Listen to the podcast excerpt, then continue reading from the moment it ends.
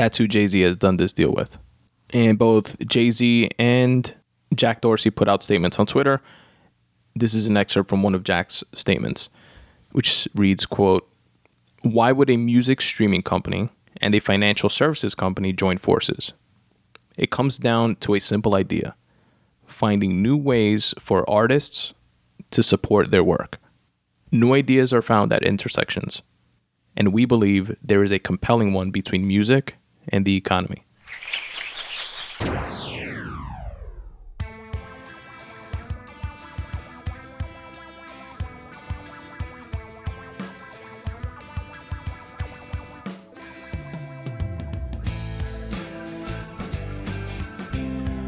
What's up, folks? What's going on? Welcome to the Spun Today podcast, the podcast that is anchored in writing but unlimited in scope.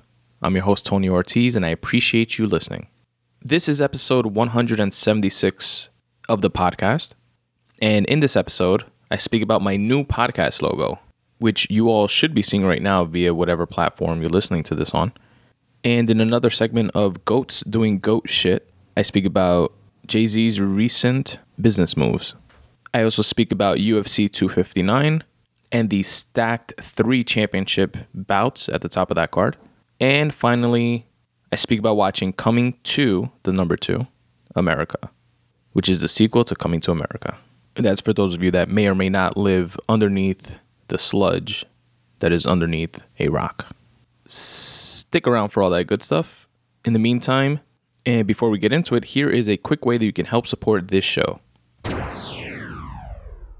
Don't forget to follow me on Twitter and Instagram at Spun Today on both those platforms. Check out and like the Spun Today Facebook page at facebook.com forward slash Spun Today. I'd really appreciate it if you subscribe to the Spun Today YouTube page.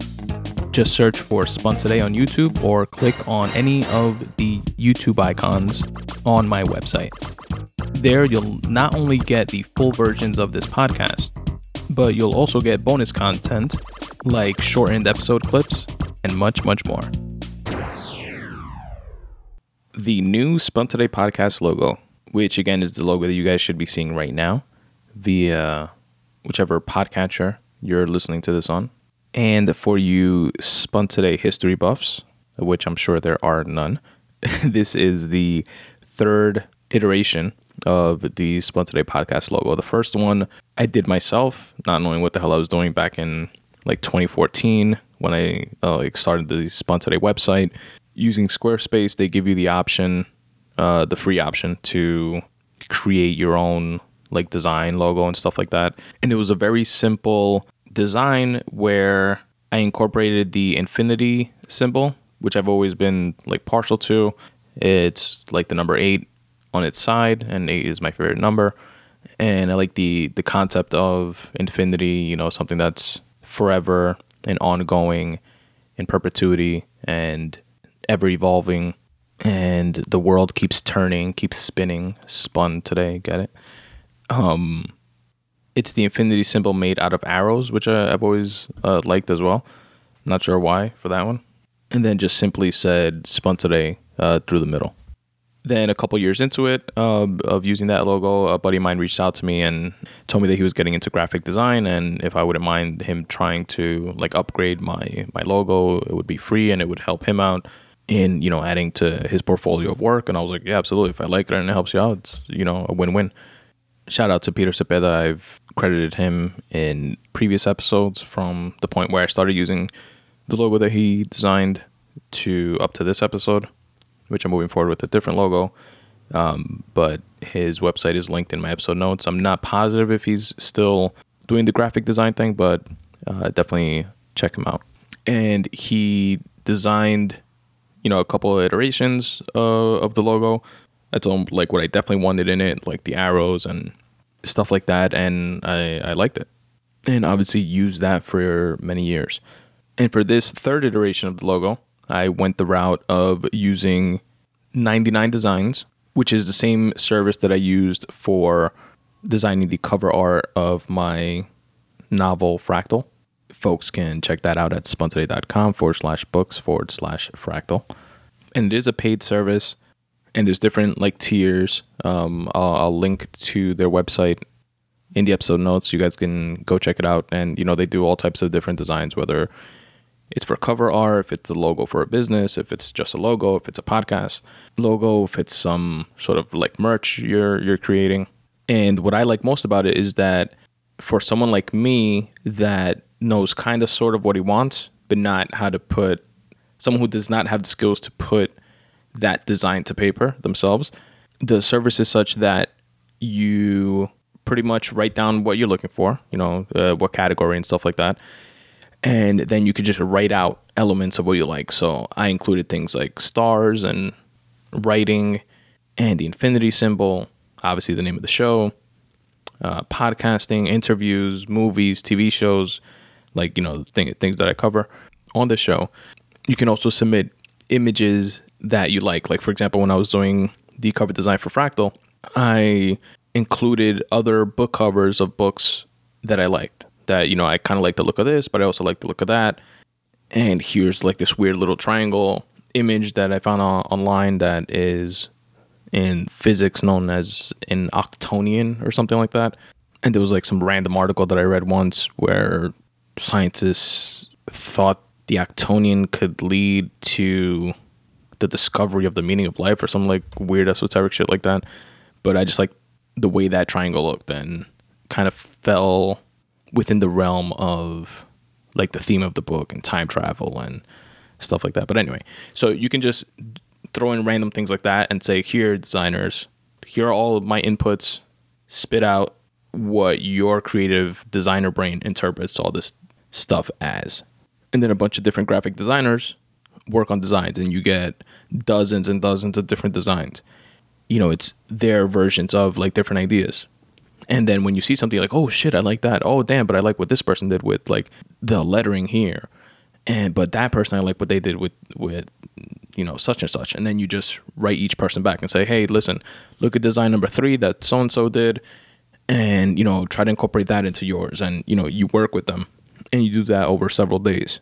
And some people are obviously like more responsive than others. They'll respond to you right away, and you know people work in different time zones. But the service gives you ample time to work with folks then after you know they send you mad different iterations of of like the logo for example and you keep fine tuning keep tweaking it's you get like upwards of like 40 designs and a bunch of different designers working on this and then you narrow it down to six finalists which are essentially the design the six designers that you want to work with so the six best designs or uh, the designers that you felt are getting like the vision and you know giving you their ideas which you like, you know, you pick those six and then you move forward to phase two, where, which is more of the same, but narrowing it down to just those six designers. And you go through another couple days of, I think it's like three days for the second round of fine tuning with those six designers. And then you elect a winner. And then once you select uh, the winner, the finalist, the service sets up all the like uh, copyright agreements and and rights to the to the image and stuff like that which you as the purchaser you have 100% rights to it so now with like this logo you know you, you can you know put it on your website on on a book on merch t-shirts whatever you get you know you tell them what dimensions you want it in so for like podcasts for example it's minimum of 1600 by 1600 pixels maximum of 3000 by 3000 pixels in terms of quality and size, that's what all the major podcatchers like iTunes, Spotify, etc., uh, will accept. So you give them those requirements. I asked for like a bunch of different colors as well, like background colors. Like the one I'm moving forward with now is the gray background with the black lettering, but I also got it in with like white lettering and black background, red background and white lettering, white background, black lettering, etc. And I got the uh, transparent uh, PNG versions both in black and white lettering, so it's easy to put on. Uh, again, like merch and stuff like that, which will be coming soon. Stay, stay tuned. And then once you you know agree to award the contest winner and you agree to the terms of again you retaining 100% ownership of the the new design, the new logo, then you just literally download a zip file with all your images and you're good to go. I heard about 99 Designs originally. I, I heard about it on on podcasts, Um, I believe originally on Tim Ferriss's podcast. Tim Ferriss used it for his four-hour work week, New York Times best-selling book. If you use promo code, by the way, if you go to 99 Designs and use promo code Tim or promo code Ferris, one of the two, I forget which. I used it for for this for this one and for my my novel as well. You get a like a bump up in tier, uh, worth a hundred bucks, which is great. You get like more designs and access to like higher level graphic designers and stuff like that. And I used the service for, like I said, my my first novel, and I was just more than happy. It exceeded my expectations, and same thing uh, this time around for the new podcast logo. So I definitely recommend it to you folks. 99 Designs, feel free to hit me up after this great free ad for you guys if you want to sponsor this show. but yeah. So back to the actual design. So I have incorporated within it the infinity symbol is worked into the lettering from Spun Today. So the N turns into like an infinity symbol.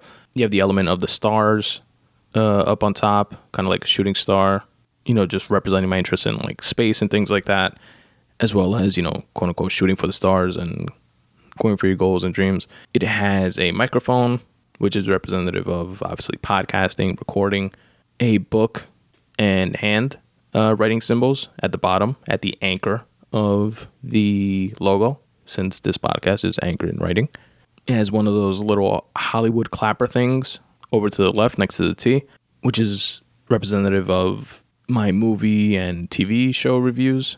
And it also shows two folks uh, sitting down having a conversation, which is representative of the interview conversation episodes that I do as well. So there's a lot in it, but it also looks to me simplistic in design, which is what I was going for. But there's a lot within the details. To me, it says it says a lot. And I'll probably play around in the future with different with the different colors that I have. And again, you guys can go check it out. Obviously, you you're seeing most likely the gray background with the black lettering that I rolled out for this episode. But uh, check out my Instagram or my Twitter at Spun Today, and I'll be posting the like different color schemes and stuff like that. And let me know what you guys think shout out to Naveen Danalak, which was the designer that I chose to go with for this. His website is linked in the episode notes of this episode and all future episodes while I use this design. And as stated, stay tuned for some new merch incorporating this design coming soon. Goats doing goat shit in this segment of the show, fairly new segment of the show, I'd like to highlight just that goats doing goat shit. And this week I'm featuring Jay Z, not once, but twice. And here's why. In 2006, in 2006, Jay Z purchased 50% of a champagne company named Armand de Brignac, aka Ace of Spades. Then, a few years later, in 2014, he bought out his partners for the other 50% and became the 100% owner of this company. I couldn't find exact figures for his total investment in Armand de Brignac, but what I could find is around the $50 million mark. So that includes, I believe, his investment in 2006 as well as the rest of the buyout in 2014. So all in, he's $50 million in. Now, he just sold 50% of his company Armand de Brignac, for over $300 million. Analysts estimate that he's pocketing at least $315 million from this deal. And he sold it to not the whole company, half, 50% of it, which is important. Keep that in mind. He sold it to LVMH, which, for those of you that don't know, LVMH is the parent company of many luxury brands. They have dozens and dozens of luxury brands. So under the LVMH umbrella, you have brands like Hennessy, Moet.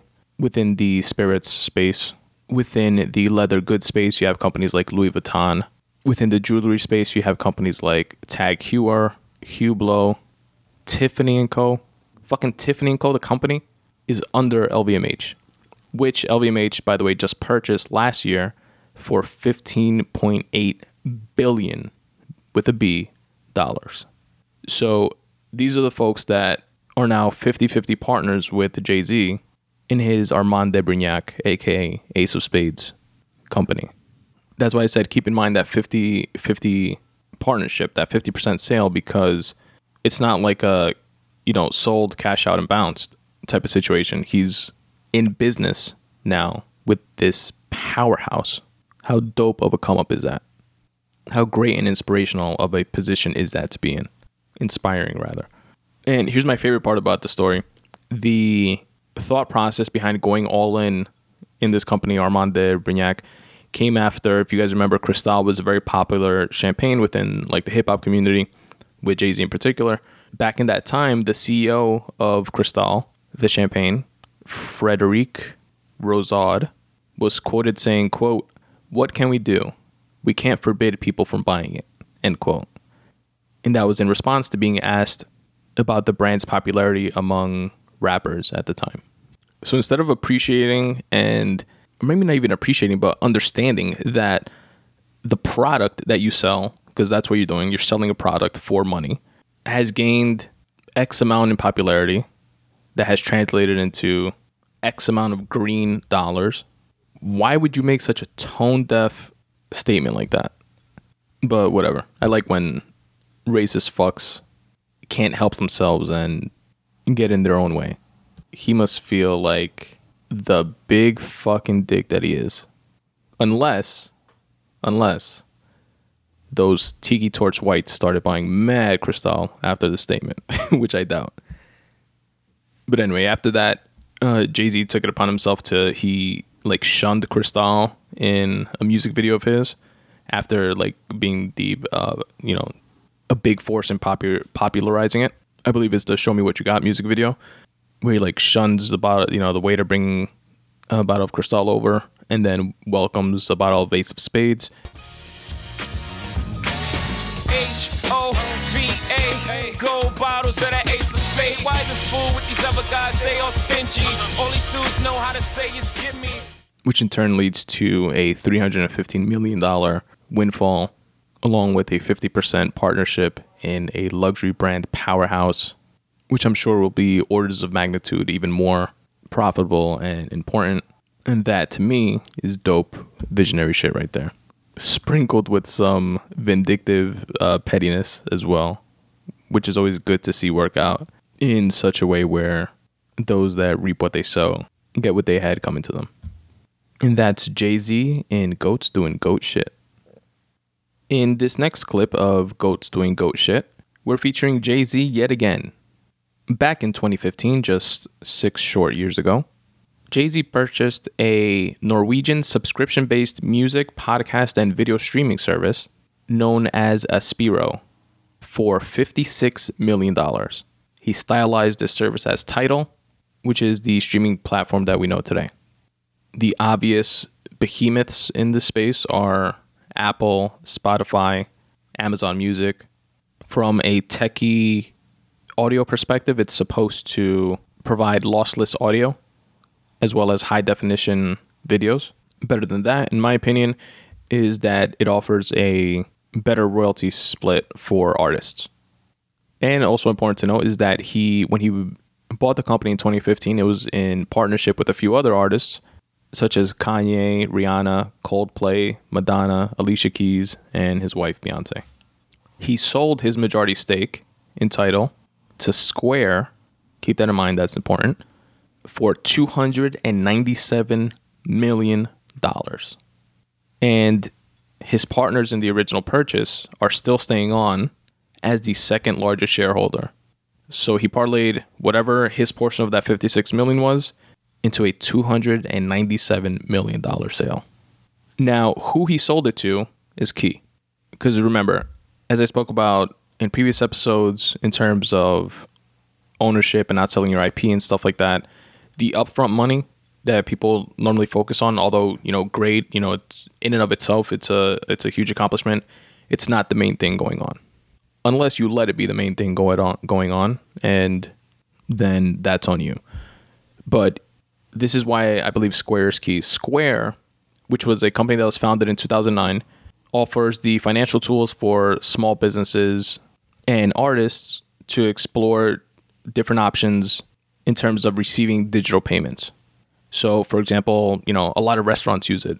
A bunch of restaurants by me when they come deliver, uh, they no longer take card, or, you know, a debit card or credit card over the phone. When the person comes, you know, that white little square that they have connected to either like a little tablet or, or a cell phone. That is what the Square service is, not just the user friendliness and ability to have small businesses like restaurants, like food vendors in the street, like somebody selling art or music in the street to be able to not have to accept cash. They now have the option with this little square thing to accept payment via what most folks carry around, which is debit cards and credit cards. You see this with food trucks all the time, even at dry cleaners, et cetera, et cetera. But it's not only that, it's the infrastructure behind that, the ability to actually receive and tr- transfer those funds. Now, digging a little deeper, the co founder and CEO of Square, which is also the chairman of the board of Square, is Jack Dorsey, who, as you all may know, is also the co founder and CEO of Twitter, literally the number one or two largest social media platform on the planet.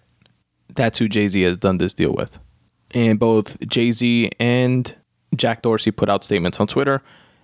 This is an excerpt from one of Jack's statements, which reads, quote, Why would a music streaming company and a financial services company join forces? It comes down to a simple idea finding new ways for artists to support their work. New ideas are found at intersections, and we believe there is a compelling one between music and the economy. And I love hearing stuff like that. I love that, you know, Tidal was a streaming service that was more so in favor of artists in terms of, of royalty splits than other streaming services, and that they're teaming up with power players like a Jack Dorsey that also share in that vision. And to me, it's artists, creators, those are the winners of this type of situation. You know, and you see this this movement toward favoring creatives and artists, whether it be writers, podcasters, musicians, and you see it with services and the popularity behind services like Patreon, which gives fans the ability to support artists directly. Patreon.com forward slash spun today. And other, you know, even companies like uh, YouTube, which is a subsidiary of, of Google, or technically the parent company name is Alphabet, but uh, YouTube adding the payment button option within videos where you can directly support the creator of a, vid- of a video if you so choose, Cash App, etc.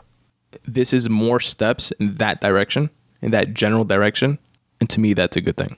To me that's a win. When you have folks that are in a position of a Jack Dorsey, literally the CEO, chairman of the board of Square, CEO of Twitter, one of the largest platforms on the planet, that has the ability of directing culture, and a Jay Z, and folks that are operating on a level where they can just adopt the status quo, fuck the little guy, let's not make things better for artists. Let's continue this business mindset culture of raping the artist, keeping their masters and owning their IP in perpetuity. They don't know what they're looking at anyway. And having these folks in positions that don't have to, but are beginning to change that narrative. And the most important piece to me in this transaction is not the $297 million, although obviously that's great. That's amazing from a less than $56 million investment six years ago. It's the fact that he negotiated a board seat for himself within Square. So he will be amongst the board of directors of the financial services company Square. And as a board member, you are literally one of, in the case of Square, 12 people that are making all of the high level decisions for a company. And these are all power player folks. You know, when people speak about, like, let's say the diversity of a company and stuff like that, they're like, yeah, but all the people at the top are still white, for example. These are the people at the top that they're referring to the board of directors, the CEOs, the C suite folks. And Jay Z, you know, breaking that mold and, you know, making strides, even though it's, you know, within one company, but still making strides in that direction is huge. It's literally one of the most important things of this entire deal, in my opinion. You know, board of directors, they meet, you know, depending on the company, eight to 10 times a year. Um, they also have subsets of the, the board of directors that break off into uh, committees, like the audit committee, which handles like how much is the CEO going to get paid, how much is the compensation for the directors and employees and benefits and all this type of stuff, et cetera, et cetera. It's like structures that publicly traded companies have and a lot of private companies as well. But just to give you an idea of who these folks are, and again, everything that I've spoken about, as usual, is within the episode notes. So if you guys want to do some of your own investigating or whatever, you know, obviously use Google, but I made it simple for you. You can look at my episode notes. So the board of directors of Square, I'm going to tell you who the folks are, and board members have other positions besides being board members. A lot of board members are usually members of many other companies' boards or a few other companies' boards. And just for being board members, by the way, they do get paid according to Square's uh, 2020 proxy statement, which is mandated by the SEC to be put out as public record.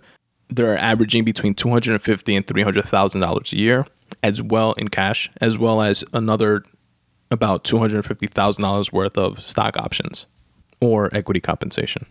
But this is who these folks are that Jay Z is now going to be in the room with, which again, he could have said, oh, 297 million, cool, I'm good with that, I'm out.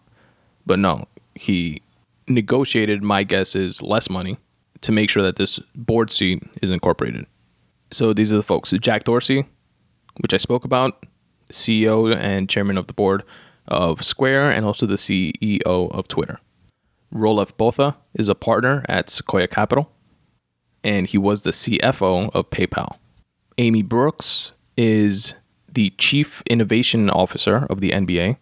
Paul Deighton is the former UK Commercial Secretary to the Treasury, as well as the CEO of the London Organizing Committee for the Olympic Games, and he's a partner at Goldman Sachs. Randy Garutti is the CEO of Shake Shack. Jim McKelvey is not Charlemagne the God's brother. He's a lot whiter. that is Charlemagne's last name, right? McKelvey, I think, something like that. Anyway, Jim McKelvey is the co-founder of Square, and he also co-founded Launch Code, which is a nonprofit that helps talented coders get their first jobs at top companies.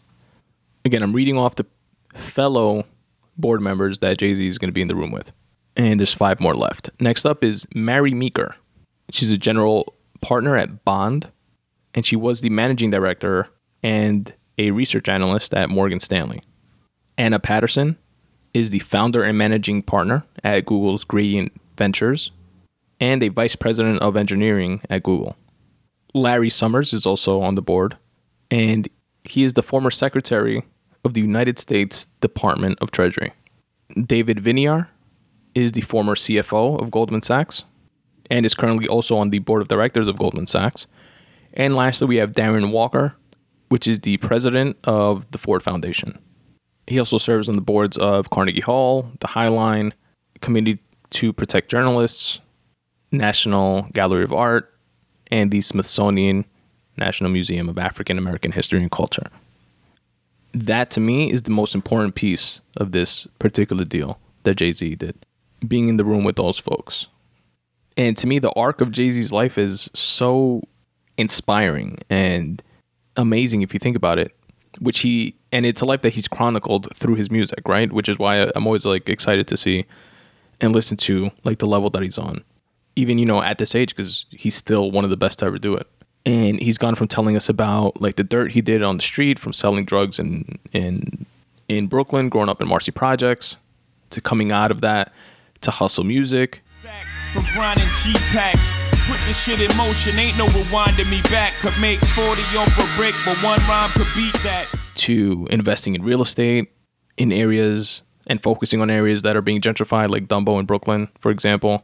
I could have bought a place in Dumbo before it was Dumbo for like two million.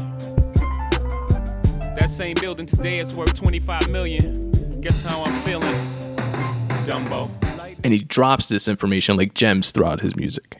And things like investing in art because of its crazy appreciation capacity. I bought some artwork for one million. Two years later, that shit worth two million.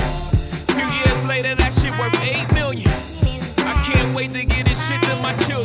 I can't wait to hear more about the gems that he drops related to the latest barriers and doors that he's broken down so far this year through the art form that he's most expressive through, which is hip hop. Now, what I want to keep my eyes on, and I'll say this in closing, is his next moves after this to see what his exposure within the financial space does. I want to see how that comes to fruition because he recently invested in a company called Perch that has the Perch credit app and it aims at boosting the credit scores of mostly black and brown people and other folks in underserving communities. It's a service that was founded by Michael Broughton and Ayush Jain, which allows users to log their recurring payments, such as subscriptions or or the rent that they pay, as a form of credit history to improve their credit scores. And these aren't traditional things that are factored in to a person's credit score. But essentially they are the same thing. They are payments that are due on a recurring basis, like a mortgage, like a car note, like a credit card, that folks are paying but not getting credit for. You want to know what's more important than throwing away money at a strip club? Credit. And it's kind of mitigating that barrier of entry to being able to get your credit score up so you can apply for small business loans and get more favorable terms, like a mortgage, like a car note, like a credit card. And through another project of his known as Marcy Venture Projects, MVP, which Jay Z co founded, he's allowing Perch full access to free financial literacy and credit building content. So I'm interested to see how and if he leverages the relationships and knowledge from being a board of director on Square to this other effort of having folks in underprivileged, underserved areas having the ability to better their credit and improving their financial situations. Y'all think it's bougie. I'm like, it's fine, but I'm trying to give you a million dollars worth of game for nine ninety nine. That And that's Jay Z and Goats doing goat shit. UFC 259 took place on March 6th, 2021, and we had three dope title fights at the top of the card. We had Peter Yan versus Aljamain Sterling for the bantamweight title. We had Amanda Nunes and Megan Anderson for the women's featherweight title. And we had Jan Blachowicz, I can never say his name right, Blachowicz, against Israel Stylebender Adesanya for the light heavyweight title bout. All right, so Peter Yan versus Aljamain Sterling. Spoiler alert, it ended in a disheartening way. But to start off, odds wise, it was dead even. And I believe the general consensus was that, you know, standing up, Peter Yan had the upper hand, and on the ground, Aljamain Sterling would have the upper hand there. Peter Yan was getting the better of Aljamain Sterling, in my opinion, because he was taking him down seemingly at will. And also, he was connecting a lot more efficiently. He had less of an output, but at a higher percentage in terms of his striking. But it was definitely not a one sided fight because Aljamain was landing more, but that was as a result of having higher output. So, in terms of percentage and efficiency, his was a bit less. He did fail to take down uh, Peter Yan as much. I believe he only had like one successful takedown versus Peter Yan's seven, I believe was the official count. Then in the fourth round, Peter Yan illegally kneed Aljamain in the head while he was down. So Aljamain was considered a downed opponent because his knees and I believe one hand was down, and Peter Yan kneed him in the head, which is considered an illegal move in that in that uh, position, which sucks because Peter Yan, you know, he was seemingly winning or on his way to to winning the bout, and because of that move, he was disqualified. Then it sucks on the other end for Aljamain because who wants to win like that? And it sucks for the fans, obviously, because we get cheated out of seeing the fight go to fruition, and it's just like dissatisfying all around. And what's even worse is that Peter Yan was supposedly asking his corner in Russian if he can hit him or if he's downed. And there was like a miscommunication. I believe one of his cornermen said yes, and the other one said no. And that miscommunication led to the illegal knee. So just fucking sucked all around. But because of that disqualification, Aljamain Sterling is now the bantamweight title champion. So congrats to him. Even though it's obviously like bittersweet, he himself like took the belt off when they gave it to him and threw it on the floor. Like he, he wasn't happy about it. But you could see he was like completely dazed and couldn't even like sit or walk straight. Then next up, we had Amanda Nunes versus Megan Anderson for the featherweight title bout. And every time you have a goat like Amanda Nunes that's fighting, you always wonder, is this going to be like the one when she loses? Not that she's undefeated, but since she lost many years ago, I believe once or twice, and I was speaking with my boy, my brother's best friend Omar. Shout out to Omar about the fact that Amanda also has a new baby at home. That was kind of like, you know, is she gonna be softer now because she has a kid? And that can go one of two ways, right? You can go that route of getting softer, and you know, now it's like family mode type of thing, or it can be fuel and motivation to, you know, double down on whatever it is that you're doing. That doubled with the fact that Megan is like a lot taller and she's like big and strong. And those are usually advantages that Amanda has versus the, her opponents, right? She's usually like the bigger fighter. But literally two minutes into the first round, after Megan Anderson landed two hits, which was one kick to the body and one kick to the leg, Amanda landed three leg kicks and 15 headshots.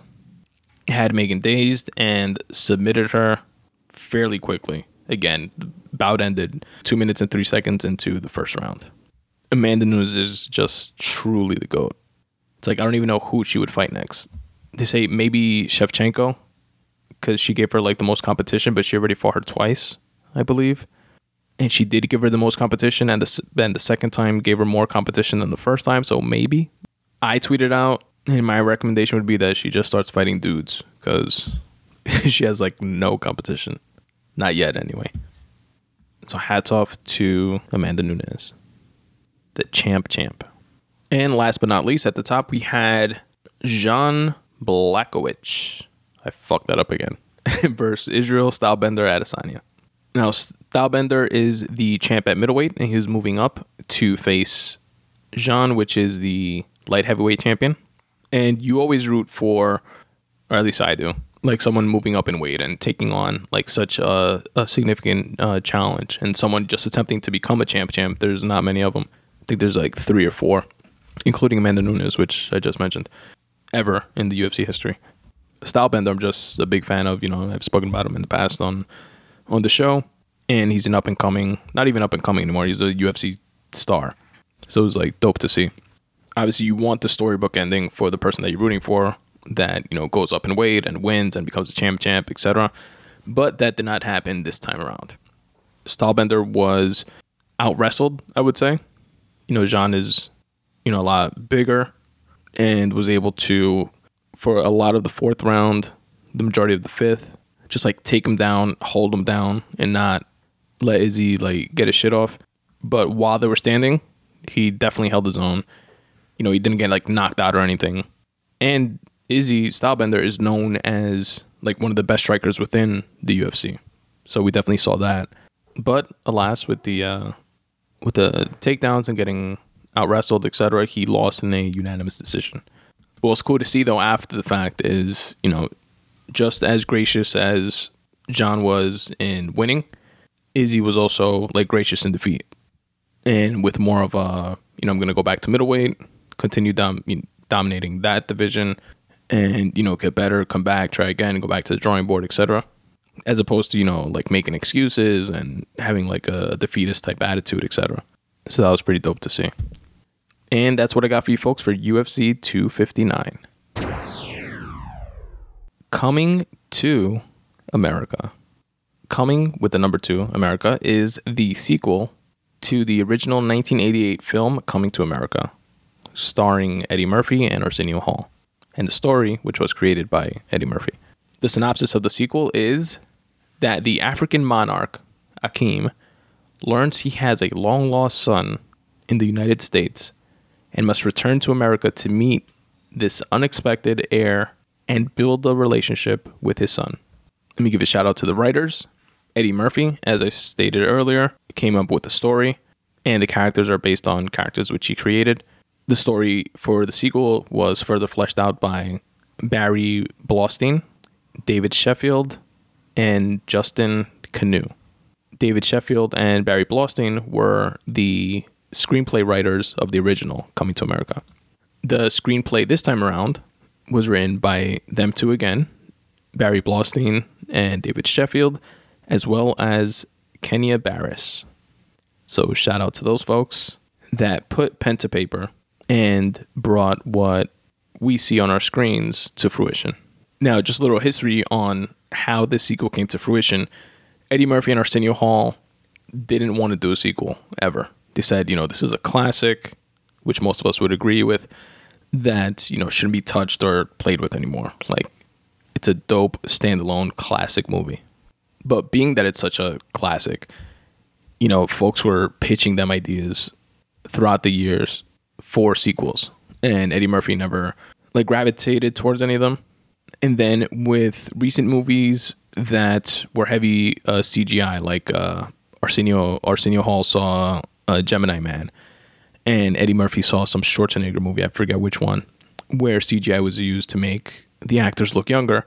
They thought that it would be the perfect opportunity to use that angle and you know technology with CGI where it's at today to make a sequel make sense by shooting some additional scenes to the first movie which we never saw like what else happened that night that they went out to the club and met like a bunch of like women and stuff like that because of that they were able to show some additional scenes which were hilarious where Eddie Murphy winds up going home or Arsenio winds up hooking up Eddie Murphy with Leslie Jones, and she's like down off rip to like, yeah, I'll fuck you, boy. Don't worry. Let me go. Let me go throw up in the bathroom, and then I'll be back, and we'll go do the damn thing.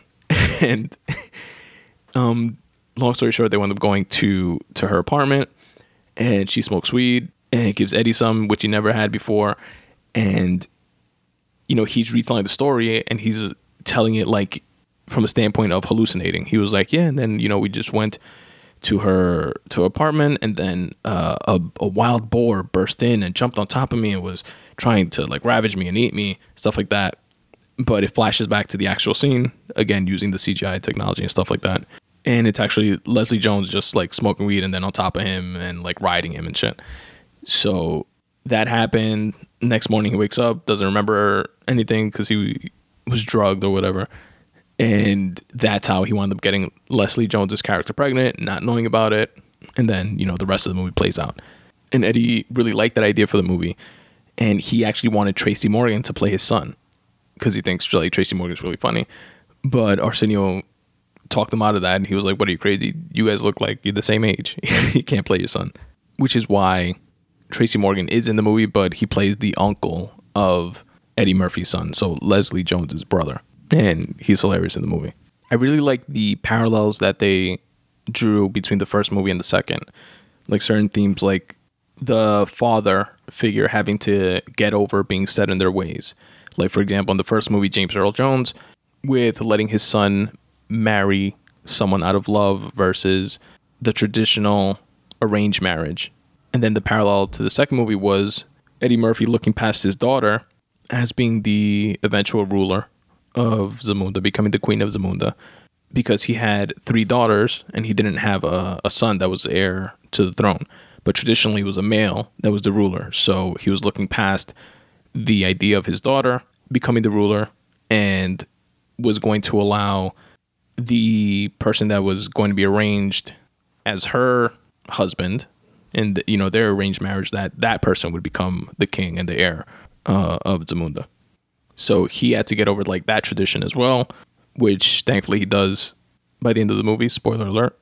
But it's why he went to the lengths of, oh, I, I, I do have a, a male heir.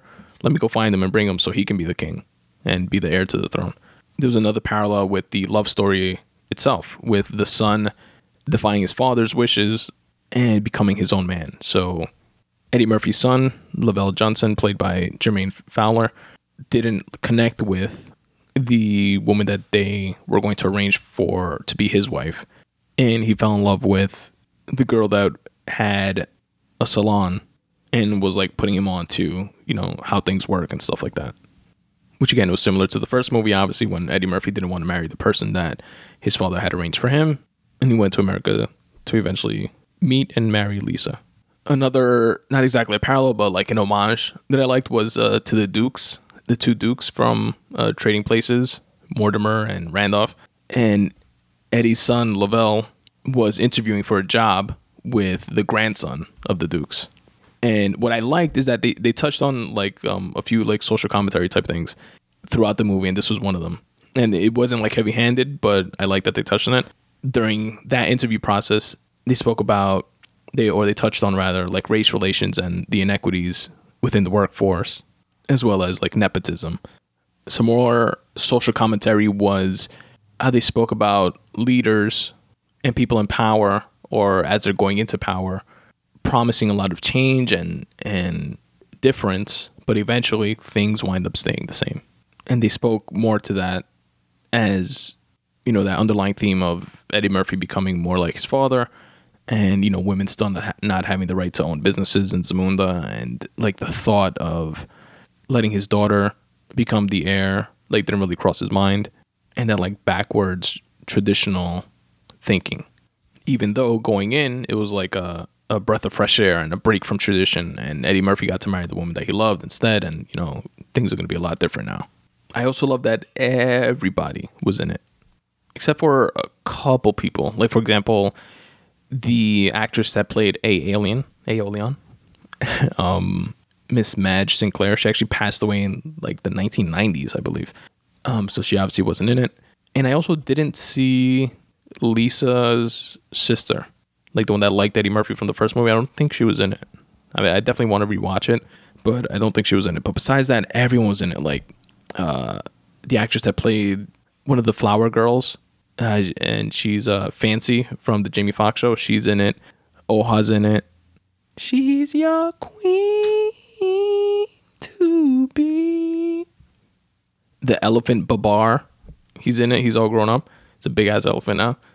um, Louie Anderson is in it. The Sexual Chocolate group is in it. The Preacher, the Barbers of the Mighty Sharp Barbershop, which I didn't get until I saw this movie. Actually, I was always like, "What is that Might T? Like, what what does that mean?" And it's like Mighty Sharp. They were all in it and hilarious, like always. What I didn't like, which would have been fucking like a dope little cherry on top to see, um, was that Cuba Gooding wasn't in the barber chair as he was in the first movie. He was just like getting a haircut. Um, it would have been cool to see Cuba Gooding Jr. there. Uh, Eddie Murphy's daughter in real life, she's in it. She's like the middle. She plays the middle daughter, Bella Murphy. Shout out Hollywood nepotism. Um, you know, Cleo McDowell is in it, and he's up to his you know trademark infringing shenanigans as usual. And he opened up a a branch of McDowell's in Zamunda and he put out things like the McFlurby instead of the McFlurry. But the difference is that his toppings are on the bottom instead of on the top. and um, they made fun of also like the whole no meat movement thing. And they put out a, a quote unquote burger that's just lettuce. So it's like a bun with lettuce. That was pretty funny. But yeah, yo, it was it was a funny movie. It was an entertaining watch.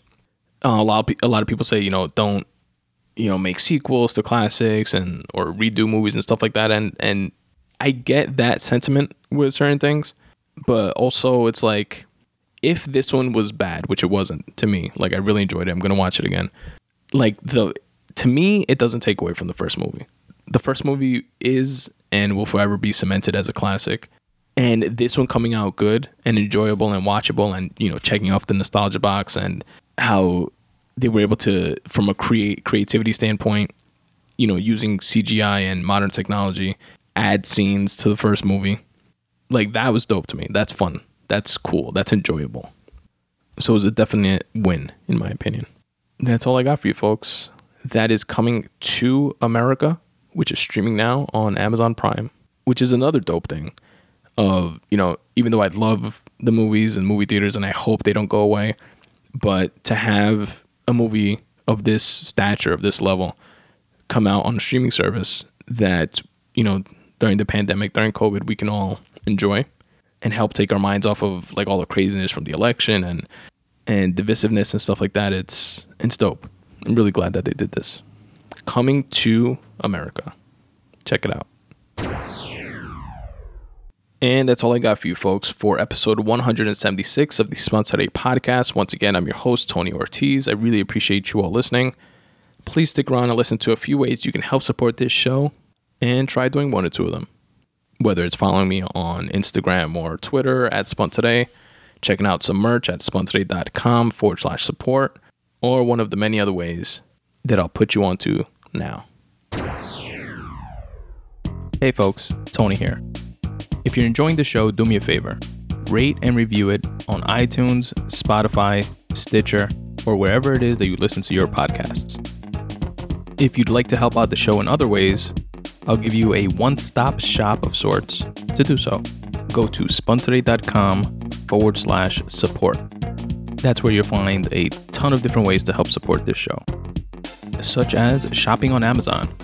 If you do any shopping on Amazon, like most of the world, I ask that you do so by clicking on any of the Amazon banners on my website.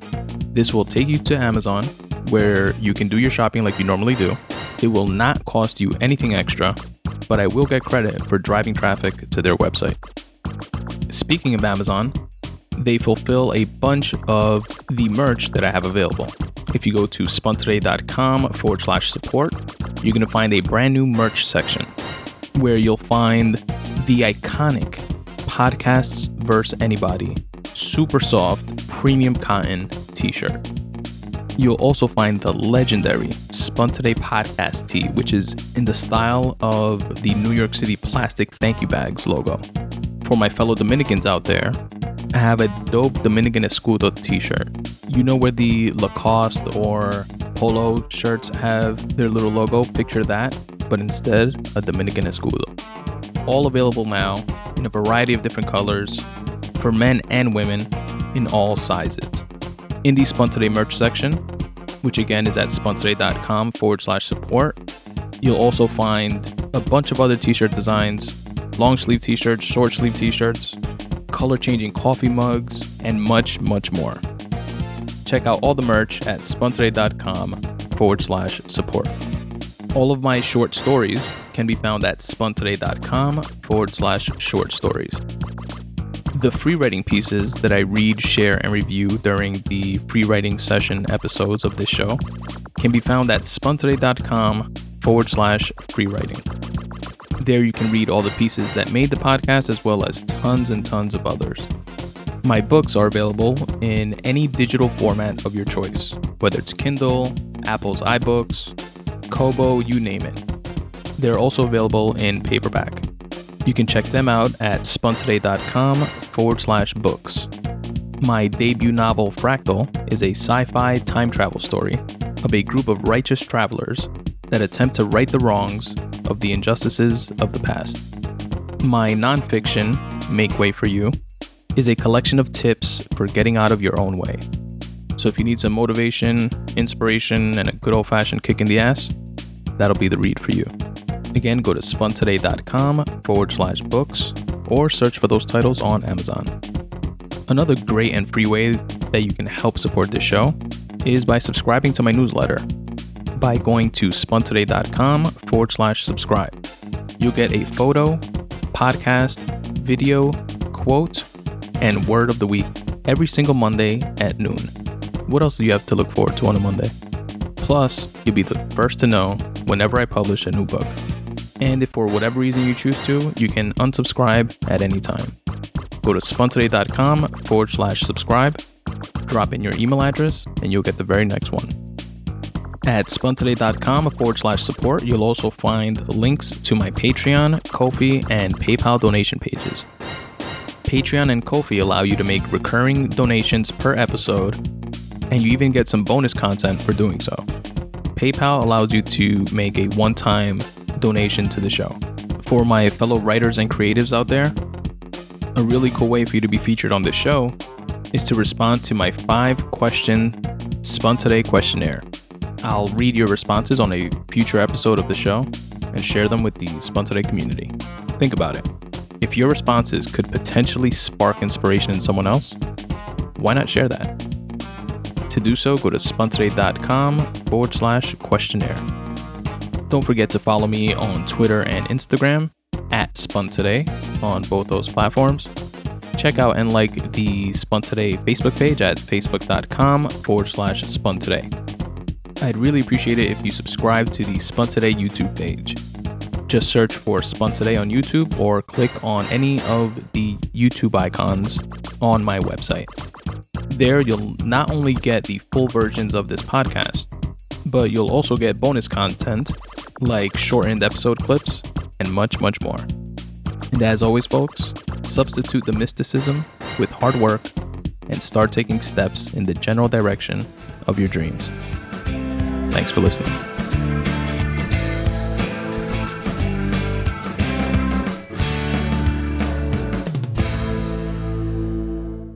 I love you, Aiden. I love you, Daddy.